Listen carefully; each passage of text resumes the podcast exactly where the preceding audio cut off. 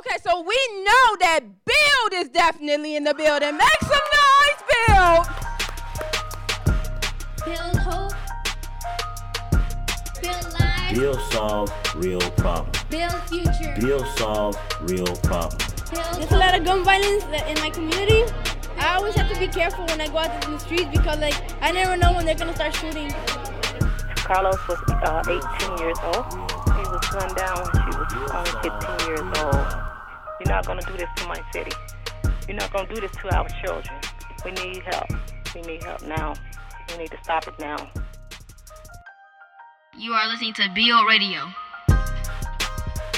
How Build made me feel made me feel like I'm in a safe haven, like I'm protected, I'm guarded. How do I feel about Build? I feel like they gonna help me make it in life. It just makes me feel at home. Like I have people that care about me here. I look at Build like family, so they mean a lot to me. And it make me feel like I'm smart, like I'm a part of something good instead of being a part of some violence or something bad. I feel loved when I come to Build.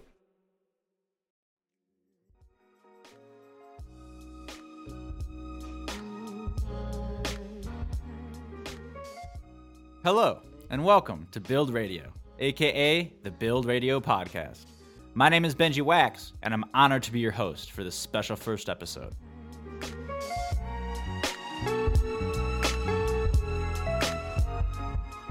This is a show for people who want to be a part of something bigger than themselves. A show for people interested in helping create real, tangible change.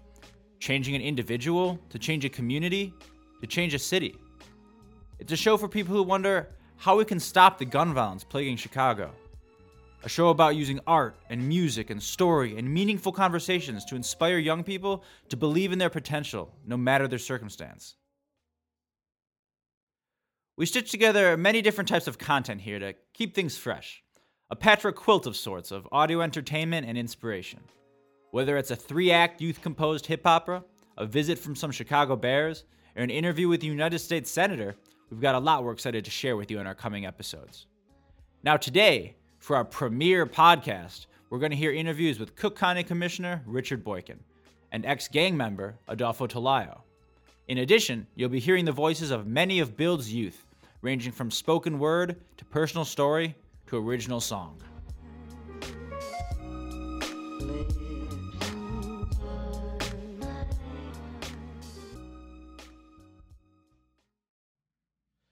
All right, so now in the studio to help us kick off our first episode, we have Build Chicago's executive director, Adam Alonzo. How's everybody doing? Thank All you, Benji, right. for having me on the show. Thank you so much for coming by. So, Adam, we've been hearing build, build, build, build, build, build.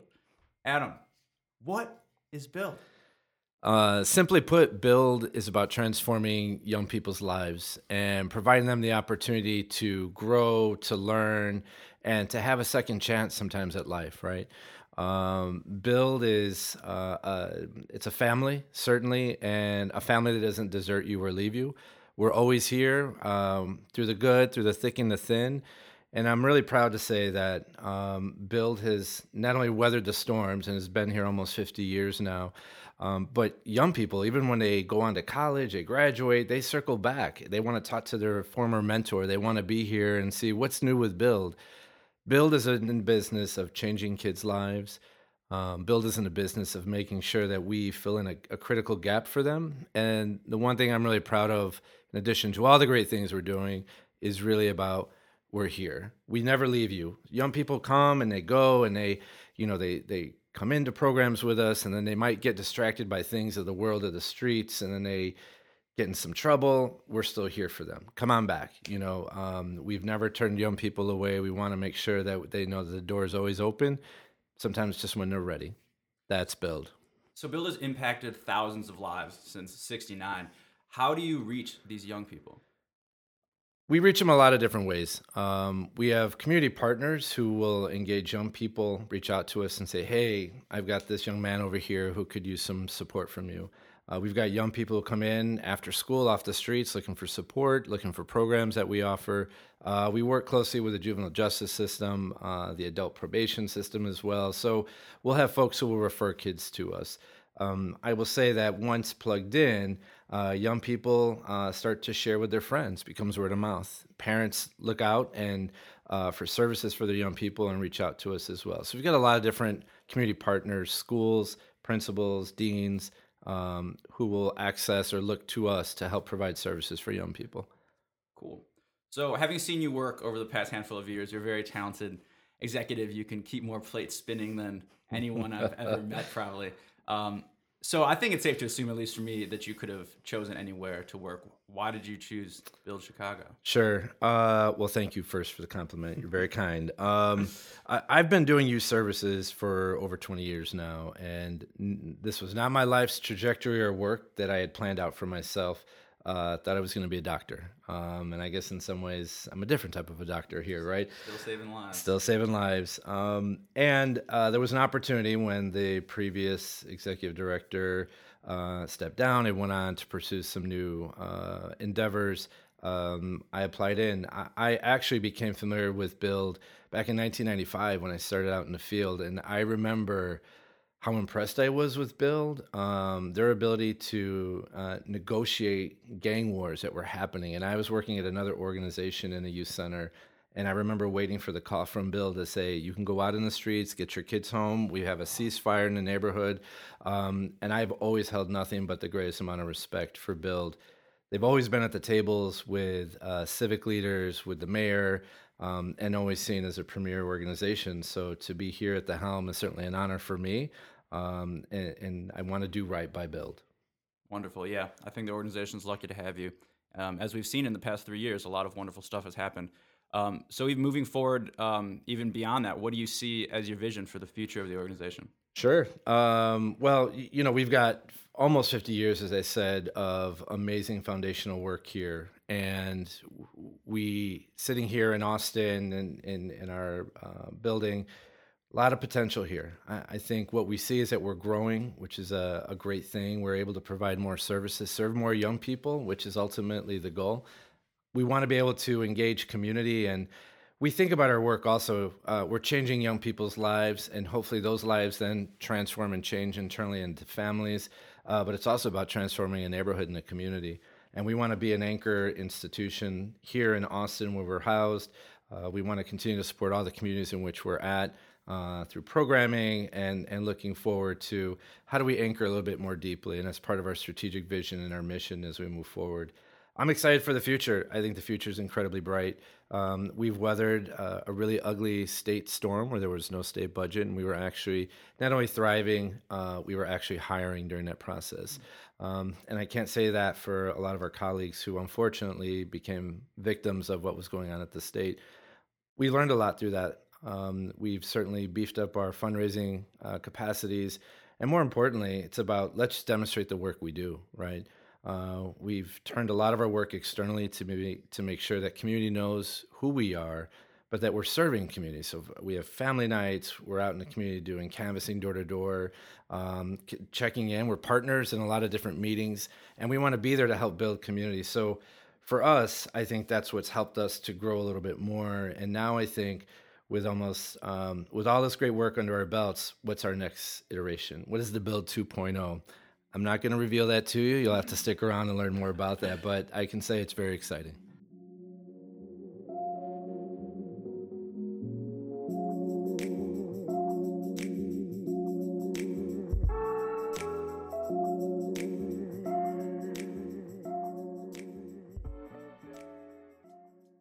So, Benji, you've asked a lot of questions of me, but I'm not sure our listeners know who you are. That's true. I guess I should who, probably. Who is the man behind the mic? Who should is... probably say that, right? Yeah. Tell us about who's, you. Who's this voice? Who um, is this voice? so when I was a little kid, my dad was uh, the chairman of the board of directors here when I was growing up. So you know, attended the galas and the jewelry shows yeah. and the art, you know, the sales and stuff and the mm-hmm. auctions. Um, he was on the board for 17 years, of which chairman for six.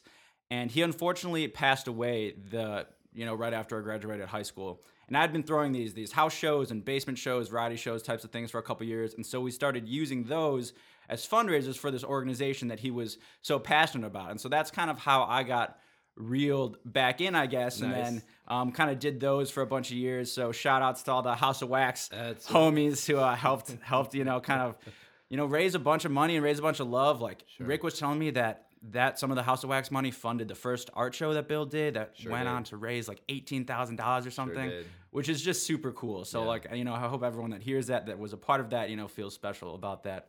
Um, and then me and Adam, we met, you know, during one of the. Uh, I guess I was doing a show in 2015, and the PR guy Danny heard about that, Mhm. and then he came out and um, introduced me and Adam, and Yep. then And I, I, I'll tell you what I remember. I remember uh, the love that you had for Build for just meeting you for the first time. And, and as I've told you then, and, I, and I'll say it again, is that what an honor to your father's legacy Mhm. and his history. And certainly you're your own man, but what a great way to give back. And I think your passion certainly exudes here. And I, I can say that we're super proud to have you here with us. Thank you. And excited for what the future holds for not just Build, but for the show and certainly with uh, Benji Wax behind the mic.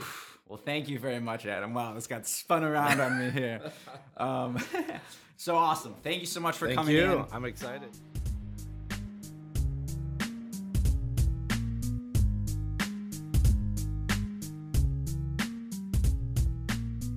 Next, we're going to go into some spoken word pieces that were performed uh, by our kids at the Youth Innovation Conference that we had last year.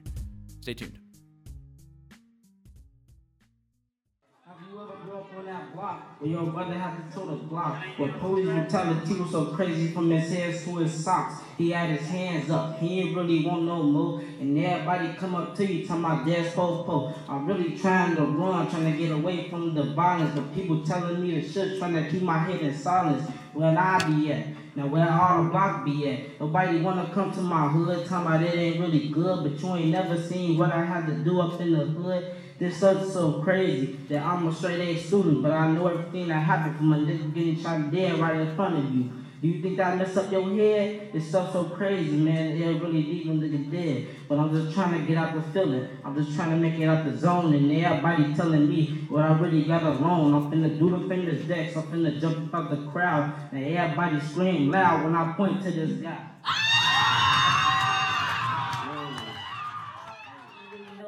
Do you really want to jump out the crowd? I want to hear you say something. I want to see you get loud. But nobody want to speak. They want to keep it all silent. That's why it's still so much little violence. But nobody ever want to really stand up. Y'all just want to sit down with y'all hands prayed up. Talking about y'all praying for the dead. But leave me alone. Get that out your head. Because you sitting there quiet the whole time it's happening. Stand up. Be an upstander. Y'all don't really want to do that. Because everybody knows something happened to you. And you just might be next. So everybody want to run, but they don't really want to be that person. Man, just leave me alone and leave it to the next person.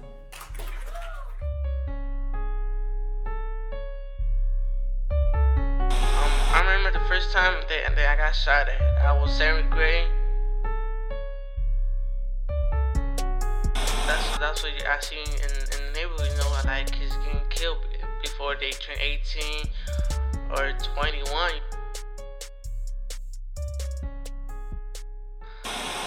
As a kid, you know, being affiliated, you know, you get taught, you know, as a young kid, you know that that you're not gonna live to the age of 18.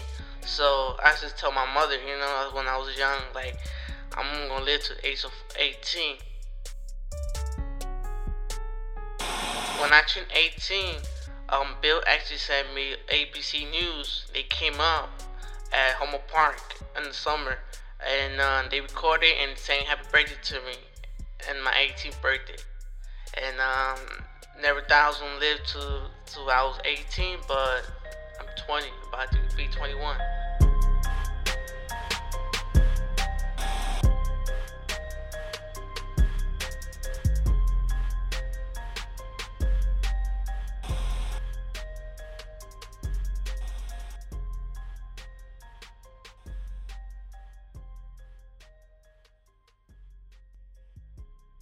That was the voice of Adolfo Tolayo, or as everybody calls him, Scooby. In just a moment, we'll hear more about Scooby's transition from violent gang life to reforming himself, and finally, how he's helping other similarly troubled youth avoid making the same dangerous decisions he did. You can catch our intimate interview with him in just a minute. But first, we have a personal piece written by one of our youth, Shantice, in which she chronicles how Build elevated her from a disturbing and haunted place in her life to a place of hope, confidence, and determination. and you're listening to Build Radio.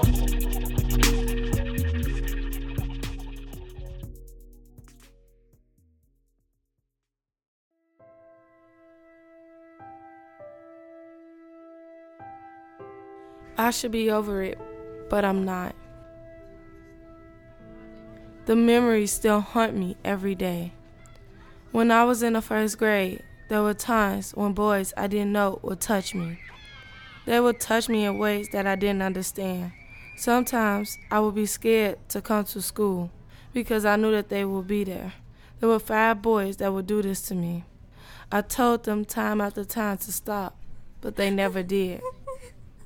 There were so many times where I would cry all the way to school and again on the way home.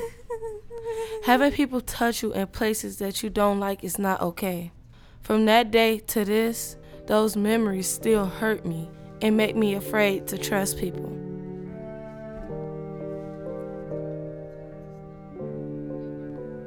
Many years would go by before I would find the courage to tell someone what had happened to me. I was so scared of those boys. When they wouldn't touch me inappropriately, they would hit me and call me names. I hate getting flashback from things I don't want to remember.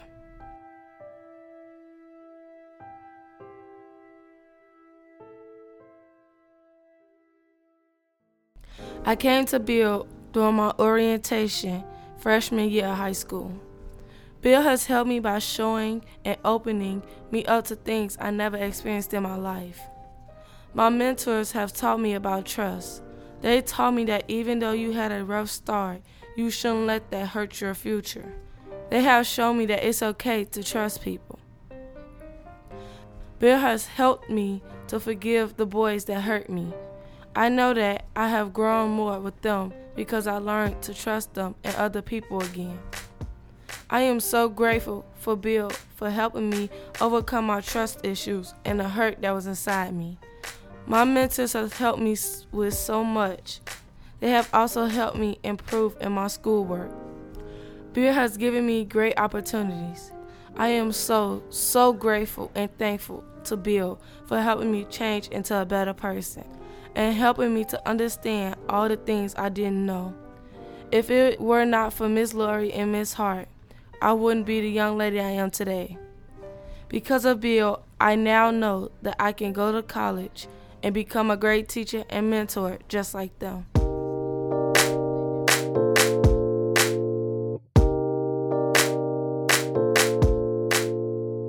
Very powerful piece by one of our young people. That was excerpted from a longer piece that she performed for Build's annual public speaking contest. Build's public speaking program is called Build Voices and teaches participants how to mindfully craft and present their own personal narratives. The program inherently displays a profound and positive way to channel very strong emotions and build confidence along the way. Now, a testament to the healing power of creative outlets, let's dive in with our boy Scooby. From gang member to artist and mentor, he's got quite the story. We began by asking him how he got involved with Build. So, at the age of 14, I was affiliated in the gang in Noe Square. Um, I got locked up uh, with a different gang member and uh, for burglary and the home invasion at that time. Um, went through the the juvenile detention uh, court system. Um, judge told me you gotta do this or you go back. Mm-hmm. You know, as a kid, you're like, damn, you know, I ain't trying to go to jail. I take Right, the easy way, so I took the easy way. Yeah. And um, started came started start I started coming at Build um like 2011, 2012. Um, I stood here for maybe for a few months, and uh, and I stood here. I stood Yeah. here for almost almost will be seven years now.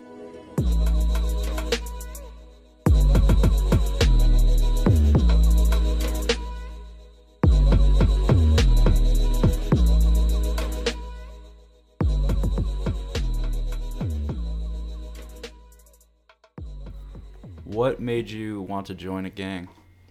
What led to you getting involved? so as a kid, you know, my I grew up single mother um home with uh two brothers, two sisters. Um, we were poor, you know. We live in the basement of a of, of a gang home. Um, they should hang out always in the front of the house. So every time as a kid, you know, I'm walking I'm walking outside, you know, and I see them with the new shoes and the new nice clothes, you know. I got them chanclas, chancletas from from Mexico, you know. So I'm like, damn, you know, they they got them Jordans, I got them uh, fufu, you know, Yeah, that, that you know. So you like, damn, I want to be like that. So like, what'd you say to them, or did they say, "Hey they man, they like, always along"? They they always tell me, yo, little homie from downstairs, you know, come chill, you know, and I Yeah. would go, you know, as a kid, you know, like and it was Latino gang. yeah, Latino Yeah. gang, you know, and I would come up to them and, and they would talk to me and we would talk about like issues in school Mm-hmm.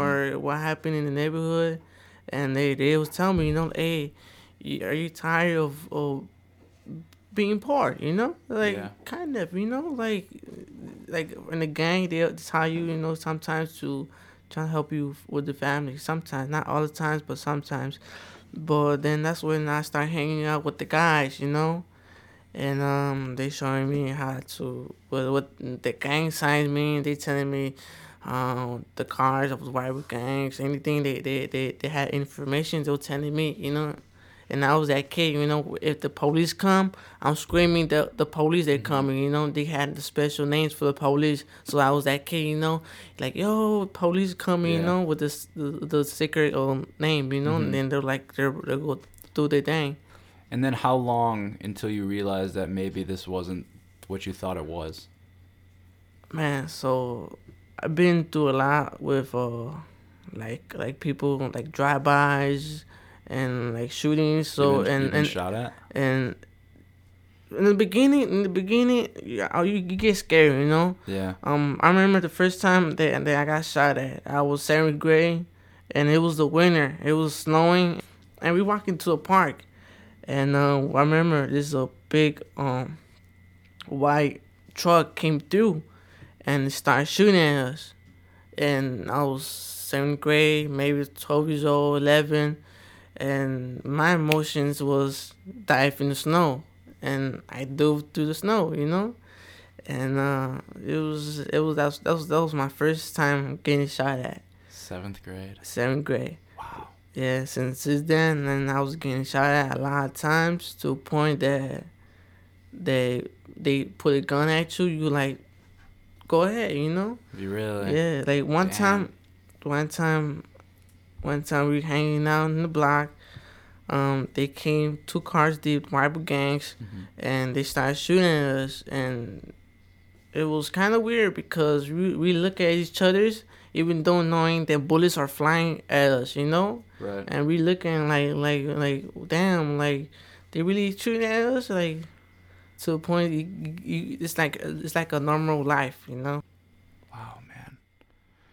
You think like most of the you know kids that are involved in, in gang like and stuff like that, as far as other things to do, you know, in some of these neighborhoods, is there other things that you can get involved with? Like you know, I think that's why a lot of us gravitate towards something like Build that offers you know after school programming, all these sorts of opportunities that you might have never had. Because do the schools provide that sort of stuff? So yeah, they do they do provide you with that, but the thing with that is like like if if if you are in in, in the rival gangs territory, a lot of times parks, schools, you know, they are even like non-profit organizations, they are located in a lot of times in, in different neighborhoods and different rival gangs. So it's kind of pretty hard for some this kid, you know, that wants hope or, or trying to change life Yeah. to walk through that diff, the uh, dangerous neighborhood, you know, because he don't want to get killed.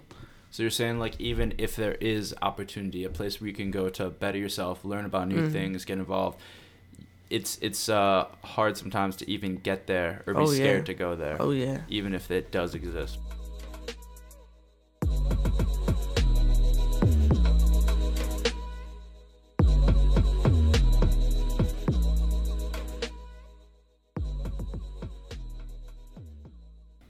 How much do you think? I mean, this is just another, um, I guess, angle that I've heard recently of social media fueling a lot of the violence and stuff like that. Whether it be petty beefs on Twitter or Instagram or something like that, Facebook, that will escalate to violence in person. So Facebook is uh one of the biggest um even Snapchat, you know, are the biggest um game things for for the game members to use, you know, cause they be recording, they wish where they're at, or they they they throwing up, uh, or they're all chopping, you know, disrespecting different gangs, Mhm. and that's when you see, you know, that that conflict. You know, a lot of times, last not a lot of times, but like you got like maybe one or five shootings, like it's based off like Facebook beef, you know. Really? Yeah. How do you think the the problem would look if there was a lot more places like Build around? You know, do you think it would have a big effect? Yes, really, really big effect. You know, uh, when I I was going to Build, um, we should do a lot like um, we should they, should- we should they should bring a lot of different gangs, Mhm. and uh, they should take us to bowling or to movies or even Kids from different gangs? Different gangs. Wow. And just take us to the, probably eat and we should eat and we always forget like he's from this gang, he's from this gang, and we end up being friends, you know. And that's the thing that that Build was showing us. And when I was growing up, I mean, like like you you can't you can't judge somebody because they colored, you mm-hmm. know. So we end up being friends, and and even the be- the best thing about that is that there was situations that that that evolved like two Bible Build mm-hmm. kids that help each other sometimes. Wow. So like maybe like you and me are at Build and you are a different Bible gang, and uh, you see me in your neighborhood and your guys like he this is this is the dude from this gang. Let's go pick on him. So they y'all will run up on me to like oh drop your set or we'll be beating you up. And you, cause we had that that that relationship through Build. You're like nah, he's cool. You know that's my homie from from the program. You know, and that, that it happened a lot of time. You know, and, and it's pretty cool. You know, having this gang helping this gang. You know, besides putting them down.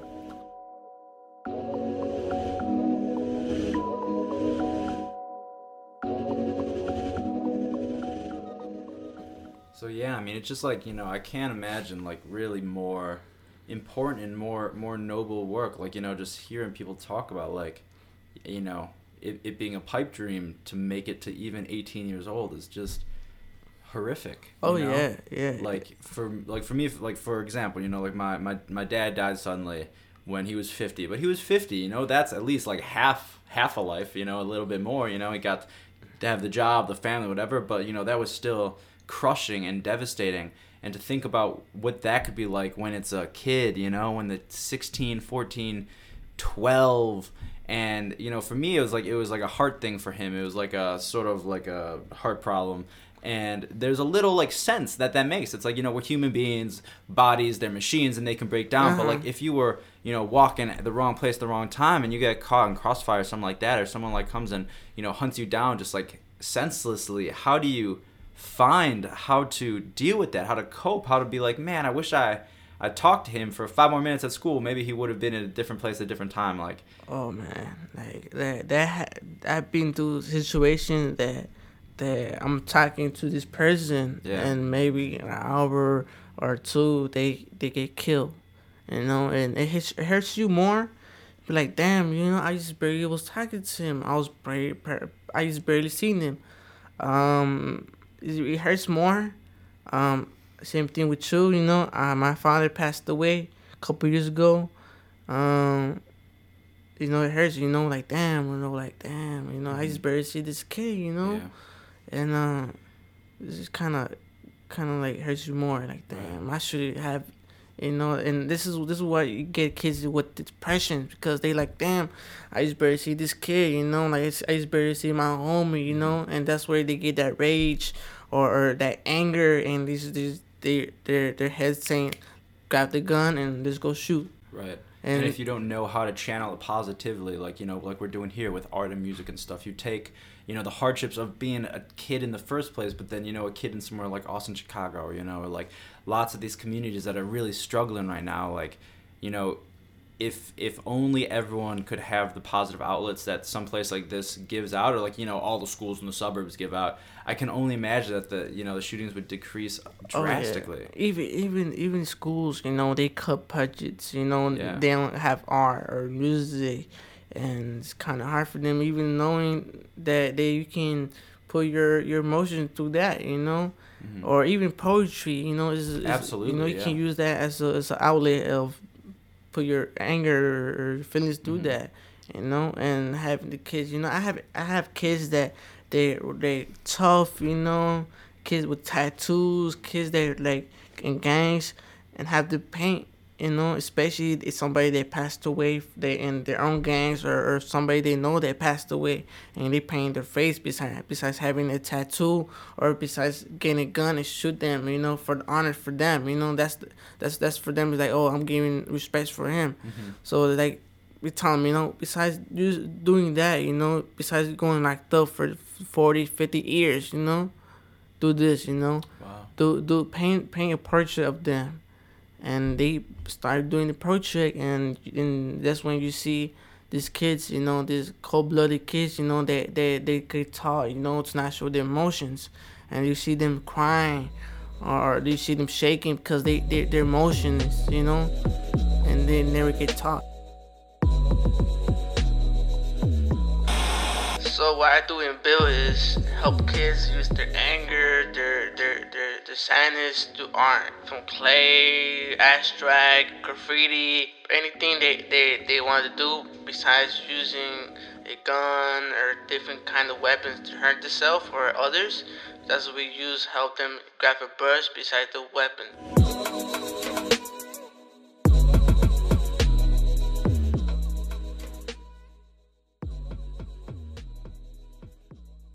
Up next, we've got an original song written by Build Youth for a social justice and diversity conference, and also performed at Build's annual dinner. With Chase on the verses and Anaya on the hooks, here's what we're aiming for.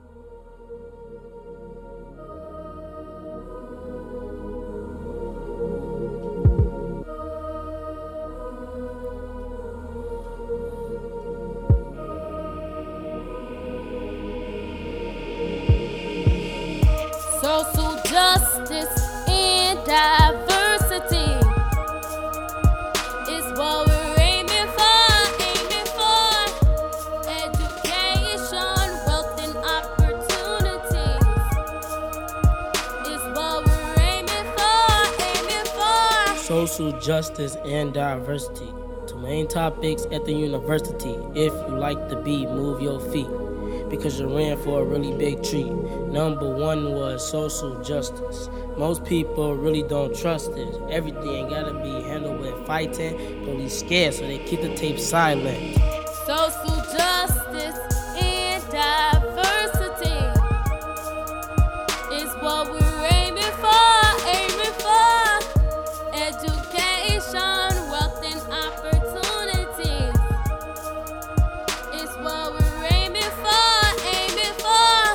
Education books that's on my mind. Getting all A's, gotta stay on my grind. Building the future, don't know what I find. Blocking out violence, so I gotta act blind. Knowing most people are scared of reality. Be independent, but you say you hate your family. Wanna be grown all in them streets, but I never see myself running from the police. Social justice and diversity is what we're Education, wealth, and opportunities is what we're aiming for, aiming for. Social justice and diversity is what we're aiming for, aiming for. Education, wealth, and opportunities is what we're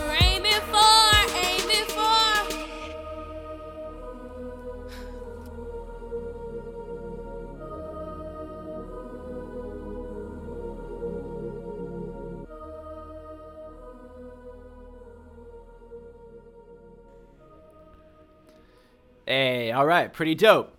So we got Aaron Williams with us in the studio right now. Aaron is the music coordinator and creator slash designer of our ground up music program. Hey. Um, say what's up, man. What's what's happening, good people? So, can you tell our dear listeners a little bit about this music program, Ground Up? So, ground up is is uh, evolved from simply an idea and evolved into a a a place, a safe space for these kids to express themselves through different forms of music, whether it be an instrumental expression with drums, keyboard, or guitar, or a technological production side of of their expression with making the beats and and learning about interviewing people with this podcast and and and learning about recording their work. So essentially, it's a way for them to express themselves however they feel to, but through sounds of some good music. A lot of times, this is the only place where they might have access to some of this equipment and instruments, right? Yeah, and and and it and it hurts. Uh, you know, it saddens me sometimes that a lot of the schools take away these these programs. These are the first to go, and I was blessed enough to be in a high school where there was a music program. But in grade school, I kind of suffered the same fate. There was no music program. So when I was given the opportunity to work for Building and give kids that opportunity I didn't have, I definitely jumped right on it. Nice. What's cool about it too is that um, the majority of the music that you hear in the background of this podcast was composed and produced by Build Kids. and that that's that I think that's the most sat, most satisfying thing because you know anybody can take something off of YouTube and copy paste and you can put it as as your own but it's really not your own. So what I love about what I do is that I give the kids their own voice but I also give them ownership of their work because a lot of times their circumstance takes away the work that they put in into making mm-hmm. better situations out of what they deal with. So the fact that I can give them that ownership and say, "Oh, this is my work. This is my work." When when we showcase their work and they say, "Oh, this is created by the kids," they get that much more credibility. Nice. So next week we're going to uh, do a I don't know internet premiere debut of the the saga of Terrence Jenkins, the Yeah. the project that you guys worked on. When, when was that? That was uh over this past summer. Um, that was and so I, I'd never heard this, and upon hearing it, I was astounded by this wonderful, cool piece, a, a hip opera. It's essentially a hip opera, three act structure, um, all composed by the kids. Um, for people who are listening now, tell them why they should stick around until next week to hear this. Well, because you you'll see a lot of times when you think of stories being constructed, whether you think whether it's a book or a movie or a newspaper article or a magazine article, you think, oh, okay, some some you know some adult made this, an adult wrote this. So when the kids brought this to me, because this is what wasn't something that I said, oh, we should do this. I said, I simply asked them, what do you want to do for this end of the summer mm-hmm. performance? One of the kids showed me this series of videos called a Rico story what by one of their more respected rappers and he took essentially three three songs and told a story of a gentleman. So i switched it and said how about we tell a story about uh, a kid who's just like you guys who's grown up in the environment but he's given in to the the negative vibes and he's succumbed to it. So now he's invested in doing things that he shouldn't be doing. Mhm. and they said yes we want to do it. What's his name? Somebody said terrence jenkins. And then the saga was created. So then it was like okay so what else do we put in there? What what do we what do we want to do? What does he do? What story do you want to tell? So one kid said uh, he plays football. One kid said, okay, he goes to he he got a friend who does drugs, and the guy told him that he should make some money because his mom was struggling on drugs. Dad was never there, so let's do that. And I said, why are you guys picking this? He's like, because a lot of us can relate to that. A lot of us go through that, and it saddened me, but at the same time, it inspired me because a lot of kids are quiet about that, and they let their emotions come out sometimes in a way that you wouldn't expect so this caught me off guard because I was like, wow. So you guys want to take something that has been holding you back, but you want to take it and use it so people can be aware of what's going on. That is what inspired me. And as, the, as days went by, as we were creating this structure, in just under a month, they created a story that can hit a lot of hearts. So definitely should stick around. Yeah, we're definitely excited to, to share that um, on the program next time. All right, so before we hop into our final segment of um, this month's episode, um, you're very passionate about the organization. Uh, can you tell us a little bit about how you found your way to get involved here? So I would say it was that the uh, summer of 20, 2016. I was just kind of, you know, just kind of chilling over the summer. I was playing in my bands around the, you know, around the city. I was just, you know, living a musician's life. But the financial situation kicked in, adulting kicked in, and I was looking for a summer job. And my aunt, who who used to work here, Lori, she said uh, she told my mom, "Hey, tell Aaron to sign up for uh, One Summer Chicago. Pays pretty good. He might be able to do something he likes. He can get some money in his pocket." So I jumped right on it. Did an interview. Bam! I was here One Summer Chicago, and then when I got here, they said you can pick what component you want to work with, whether it's MapScore or work with the administration or you want to do art. I sell art. I'm a music guy, so naturally I said, okay, I might do something related to music. And that's when I met Rick and Scooby. Rick and Scooby, I, I, I see them and I'm like, oh man, they're strict. These guys are strict. I can't do much. I can't. I don't have much wiggle room. And then within just a week, we're we're spray painting. We're working with the kids. We're working with. Uh, I started working with Pots and Pans, who who led a, a steel drum workshop.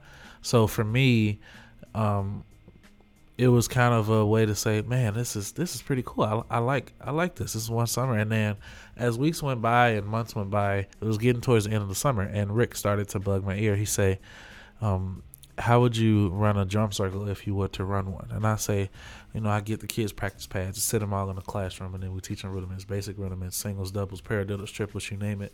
We'll teach them to the kids.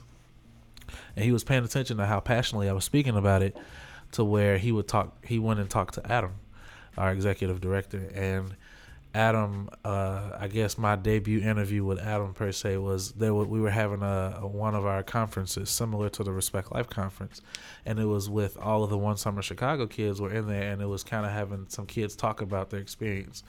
Adam, uh, I would say about three to five minutes before it started, walked up to me and said, "Hi, you're Aaron, right?" I said, "Yes." He said would you like to say say a few words about your experience as a kid in Austin? I said, uh, sure.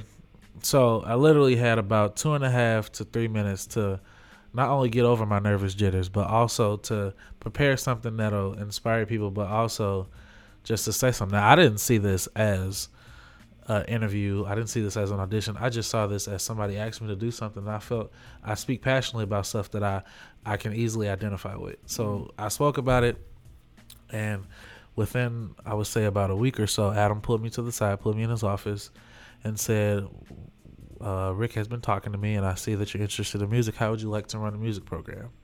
And since I've worked here, um, I Build's been around for almost 50 years, and to know that I've made history in starting the first legitimate music program is is groundbreaking and, and it it humbles me even more to know that there's still of course I've learned so much and there's still so much to learn but to know that I just went from a summer kid looking for money in his pocket to the founder, creator, and the the leader of a brand new program that kids gravitate to to where I started from a small little classroom with one Mac and one keyboard to go from four guitars, three Macs, a drum set, an electric drum set, uh, two MIDI keyboards, regular keyboard, bless is an understatement.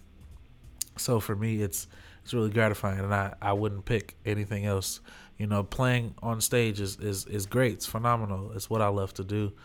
But coming back to Build and being able to bring that back to these kids is it makes it that much better. That's awesome. Wow, man. Groundbreaking, and now it's ground up, right? Exactly, and and that the name for that actually kind of came from a couple different places. I, I, listened to this jazz fusion band, Snarky Puppy, mm-hmm. awesome band. A lot of great individuals that you never think would be in a band, and they're just phenomenal. No free musicians. advertising on this show. Of course, of course not. Of course kidding. not. Look up Snarky awesome. Puppy, but they we'll get them in the studio. Of course, we do some live recordings, live jam sessions with the kids, and um, they one of their albums was called Ground Up. Now, to them, the meaning behind why they call it that was probably different than mine. But mine, I picked that because anything that's created inside Ground Up Studios, whether it be a dance routine, a rap song, uh, a saga of Terrence Jenkins, uh, a beat that can go on a commercial, or uh, some lyrics that could go into spoken word, into a speech, it's created in here. It starts in here. So it starts literally, no pun, pun intended, from the ground up. It it so a kid could be sitting here just messing around, not knowing what they want to do, and within five minutes they're starting to write a song that can become Terrence the saga of Terrence Jenkins, and that's how Terrence Jenkins started. It literally started with the kids sitting around, I don't know what we want to do, and one kid said, "Yo, let's tell a story," and then boom, Terrence Jenkins happens. And of course, it might it might not happen overnight, but because when it's when I try to instill in the kids that when you create it in here, it's it's more passionate. You're more passionate about something you do that's all your own. So, mm-hmm. ground up is definitely on the rise. Cool. Yeah. So we're excited to keep bringing um, all of our listeners new developments from you know the Ground Up Studios here. Um, stay tuned for all the you know the background music. Go back and listen. There's a few plugged from other places, but I would say the majority of it is from the kids, which is cool because a lot of it began with kids just literally tinkering around with either Logic or GarageBand or MIDI keyboards or this sort of thing. And then we're like, okay, yeah, let's let's play with this. Like that, you know, you can hear yourself, you know, being involved in an even bigger project. So awesome, Aaron! Thanks so much for coming by and sharing your story, talking about the program. Um, so now, before we end this episode, we got one more component for you, and that's our interview with Cook County First District Commissioner Richard Boykin. Uh, this was from our Respect Life campaign that we had at Build last year. Uh, Commissioner Boykin's a wonderful guy. He would have made a great radio announcer had he not been a lawyer. Um, so stick around for that. And then at the end, we'll wrap things up and give you a preview of what's in store for next month's episode. Stay tuned.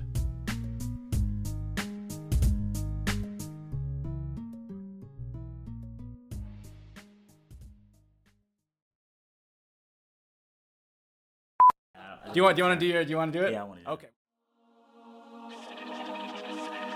Yo, yo, yo, what's up, everybody? It's your boy Daquan. I'm here with Benji. And we got the commissioner. Commissioner Boykin. Commissioner Boykin, we got here on uh, Build Radio, and we're happy that you're here, and we're happy that you'll be able to be on our first episode. Um, so I guess to start off, can you give us a little bit of your uh, background, I guess personally and professionally? So the commish, The commish. is glad to be on the show Hey, with there go. Daquan and Benji. There we go. And I'm glad to be a part of your first uh, podcast. Oh, you have a radio voice. Let me just uh, say that I'm honored to be here. I grew up in the city of Chicago. I grew up on the south side, grew up in Englewood, went to Chicago Vocational High School, uh, went from there to uh, college on a football scholarship Okay.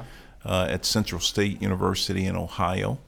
And then from there, I went to law school in Dayton, Dayton, Ohio. Okay. So, and then I came back and uh, actually spent a year in Washington with Congressman Bobby Rush. Mhm. Worked for Senator Carol Moseley Braun. Spent almost 10 years with Congressman Danny Davis. Okay. And then, uh, you know, in 2006, I actually came uh, back to Chicago, joined the law firm. I'm a lawyer, so I'm a partner at Barnes and Thornburg Law Firm. Okay. And uh, in 2014, I got elected to the Cook County Board of Commissioners. Cook County is the second largest county in the United States of America, some 5.2 million Wow, people. did not know that. Uh, and so we're excited. We're excited about doing good to help as many people as we can while we can.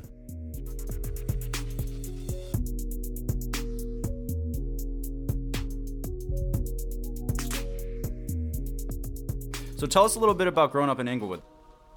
Hey, it's a tough community. Yeah.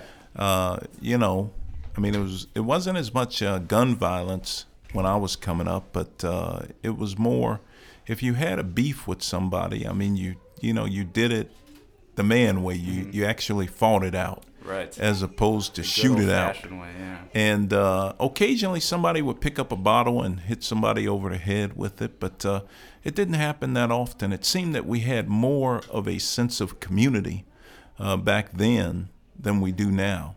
And so we need to get back to that sense of community where neighbor is concerned about neighbor. That's why I'm so excited about this Respect Life campaign. Absolutely. Because really, if you respect yourself, then you respect other people and you won't commit a crime against somebody else. I mean, you'll discuss, debate, dialog things out as opposed to shoot it out.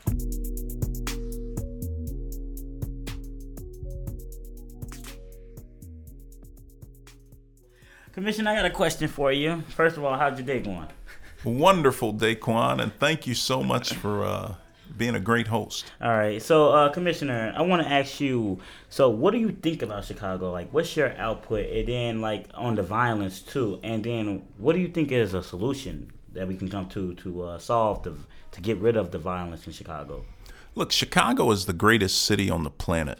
It uh, Chicago has everything that uh, one would want to want to have. I mean, you have 77 distinct neighborhoods and culture and diversity. Look, Chicago is the city of big shoulders. It's one of the greatest places that one can come to. And so we are chock full of potential, but too many people in, in some of these endangered communities about nine or 10 that are predominantly African American aren't really realizing their full potential because they're dealing with these issues of gun violence. They're dealing with the issues of uh, lack of education and, you know, uh, police misconduct and other issues. And so we have to figure out a way to make sure that every child growing up, Daquan, has an opportunity to live what we call the American dream of life, liberty, and the pursuit of happiness. What can we do to make it happen? I think we can invest in parenting. There are a lot of single parents who are raising their kids and grandparents raising grandkids. We got to make sure that those parents have the supports that they need in order to raise these young men to be men, uh, raise the girls to be women. And so we got to do that. That that's first and foremost. Look, it often says that uh, there's an African proverb that says that the ruins of a nation begins in the homes of its people. I believe that to be true. And so if we build up the home, we can build up the block. If we build up the block, we can build up the neighborhood. That's one thing we can do. We got to also make sure that there are job opportunities for individuals. We got to make sure that we're investing in schools and that everybody has an opportunity to matriculate through these schools and understand what it is to read and write and do arithmetic and math and geometry and algebra, and that they understand how important it is we got to create a crop of individuals who can come up with a cure for cancer, come up with a cure for HIV, uh, come up with cures for some of the things that have troubled us for too long. And the other things that we can do is we must invest in people. We got to invest in the young people. And I think uh, for too off too long we've forgotten about our young people and we haven't invested in them. All right, I thank you because um like you saying that coming from you is like you know you're like a role model to all the young kids around in, inside the Chicago or inside the Austin district right now. So I mean that's like a big big deal coming from out of you. Let me tell you, Daquan, you're a role model too. Because guess what? There are people looking at you and watching what you do. You may not think you're a role model, but guess what? Somebody's looking up to you every single day. And uh, that's why we got to carry ourselves in such a way our work speaks for itself and that our character uh, reflects that. We next asked Commissioner Boykin what some of the key factors were to him staying above the many rifts that might be easy to fall into in a neighborhood like Englewood, and what key points occurred in his trajectory that led him to the success he has seen in his life. Look, my father inspired me. I mean, my father raised four of us. He was a single dad, but he demanded that we not join gangs. He demanded excellence. He said, good, better, best. Never let it rest until your good is better and your better is your very best. He says, uh, don't bring a C into the house because a C means that you just showed up to class every day. You know, if you just go every day, you ought to get a C. If you do a little bit better, you'll get a B. If you do a little bit better than that, you'll get an A. And so he demanded excellence. And, and that's what I attribute a lot of my success to. And of course, God. I mean, God has put people in my life like the Adam Alonzos and others from Build, I mean, who have just been just great partners. But he also put great mentors in my life. I mean, when I was 15, I was working at an ice cream pizza parlor, uh, managing seven or eight other people at the age of 15. I wasn't even supposed to be working, but I was. And I started working at 15, and, and, and the Greek guy at the restaurant, the owner, he still got the shop. I mean, he gave me an opportunity. And so basically, I, I think that if people have opportunities to succeed, I think they will, but we have to give them opportunities other than selling drugs on street corners.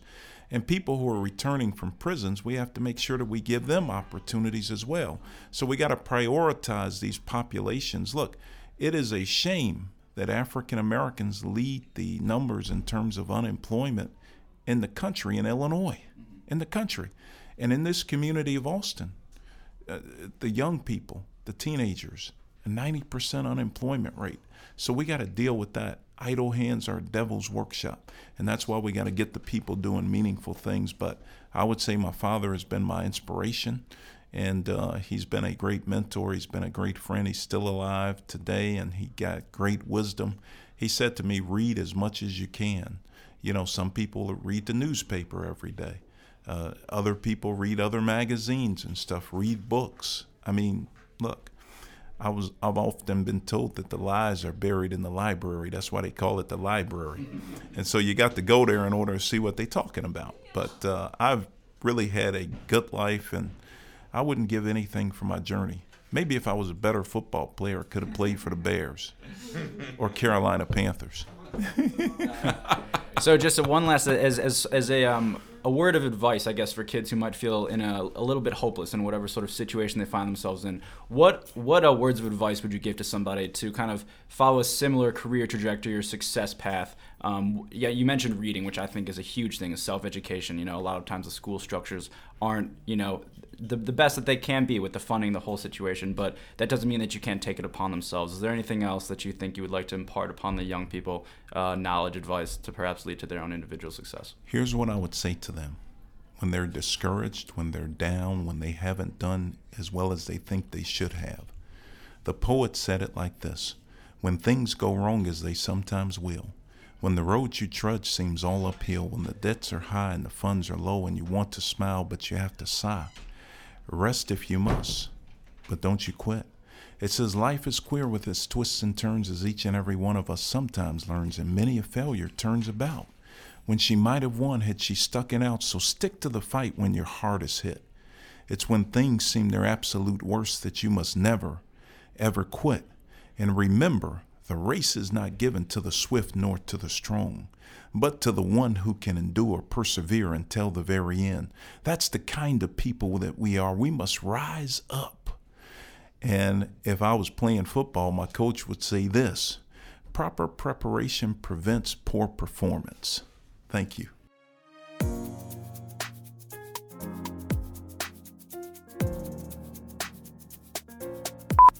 wow. You didn't tell me you're a rapper, too. Wow. Commissioner Boykin, thank you so much for joining us here on Build Radio.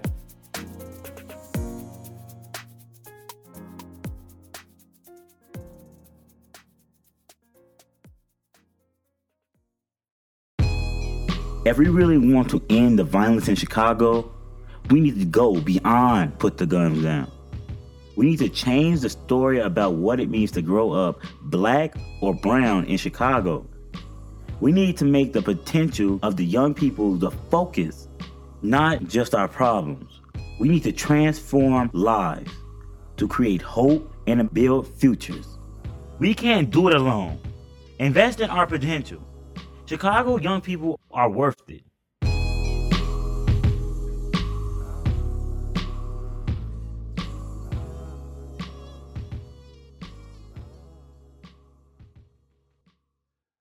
All right, we're back in the studio. Thanks so much for sticking around and listening to Build Radio.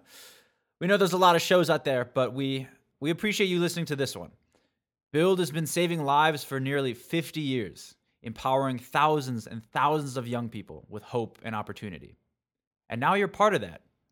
The first step to any change is awareness. So if you want to find out more, visit buildchicago.org. Learn more about what we offer and what you can do to help. Our amazing donors keep Build's impactful programming going year after year after year. You can donate online and join the family. You can donate your time. We have creative and fun volunteer opportunities, or if you have a passion or hobby that you love sharing, you can design your own. Our gardening program, tech shop computer program, podcast program, all started from volunteers. You can always show your love on social media as well Facebook, Instagram, Twitter. Find us at Build Chicago. All in all, thanks for listening. Keep an eye out for episode two as we tackle gun violence with Chicago Bears legend Charles Tillman. The episode will also feature conversations with current Bears linebacker Sam Acho and the chairman of the Chicago Bears organization, George McCaskey. Not to mention, the episode will be the internet debut of an original three part youth performed hip opera, The Saga of Terrence Jenkins. You don't want to miss it. So, thanks for sharing your time with us. We hope you enjoyed our first episode. We're going to let our girl Anaya sing us out. Peace, everybody, and see you next time. And you got me like, oh, what you want from me? And I tried to buy your pretty heart, but the price too high. Baby, you got me like, oh. You love when I fall apart. So you can put me together and throw me against the wall. Baby, you got me like oh.